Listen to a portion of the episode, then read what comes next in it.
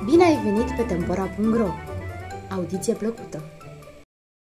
Din colecția Care este răspunsul corect, mă întreb cum.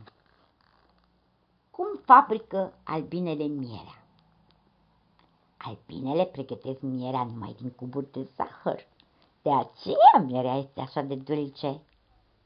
Mierea este de fapt un preparat pe care albinele îl consumă zilnic și pe care îl pregătesc doar pentru ele.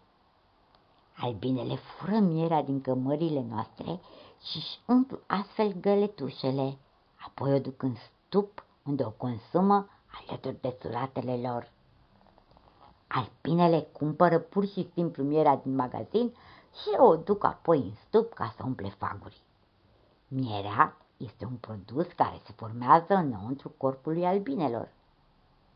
De fapt, primăvara când florile își deschid petalele, albinele culeg nectarul din aceste flori, extrăgându-l cu ajutorul limbilor lungi, asemenea unui pai.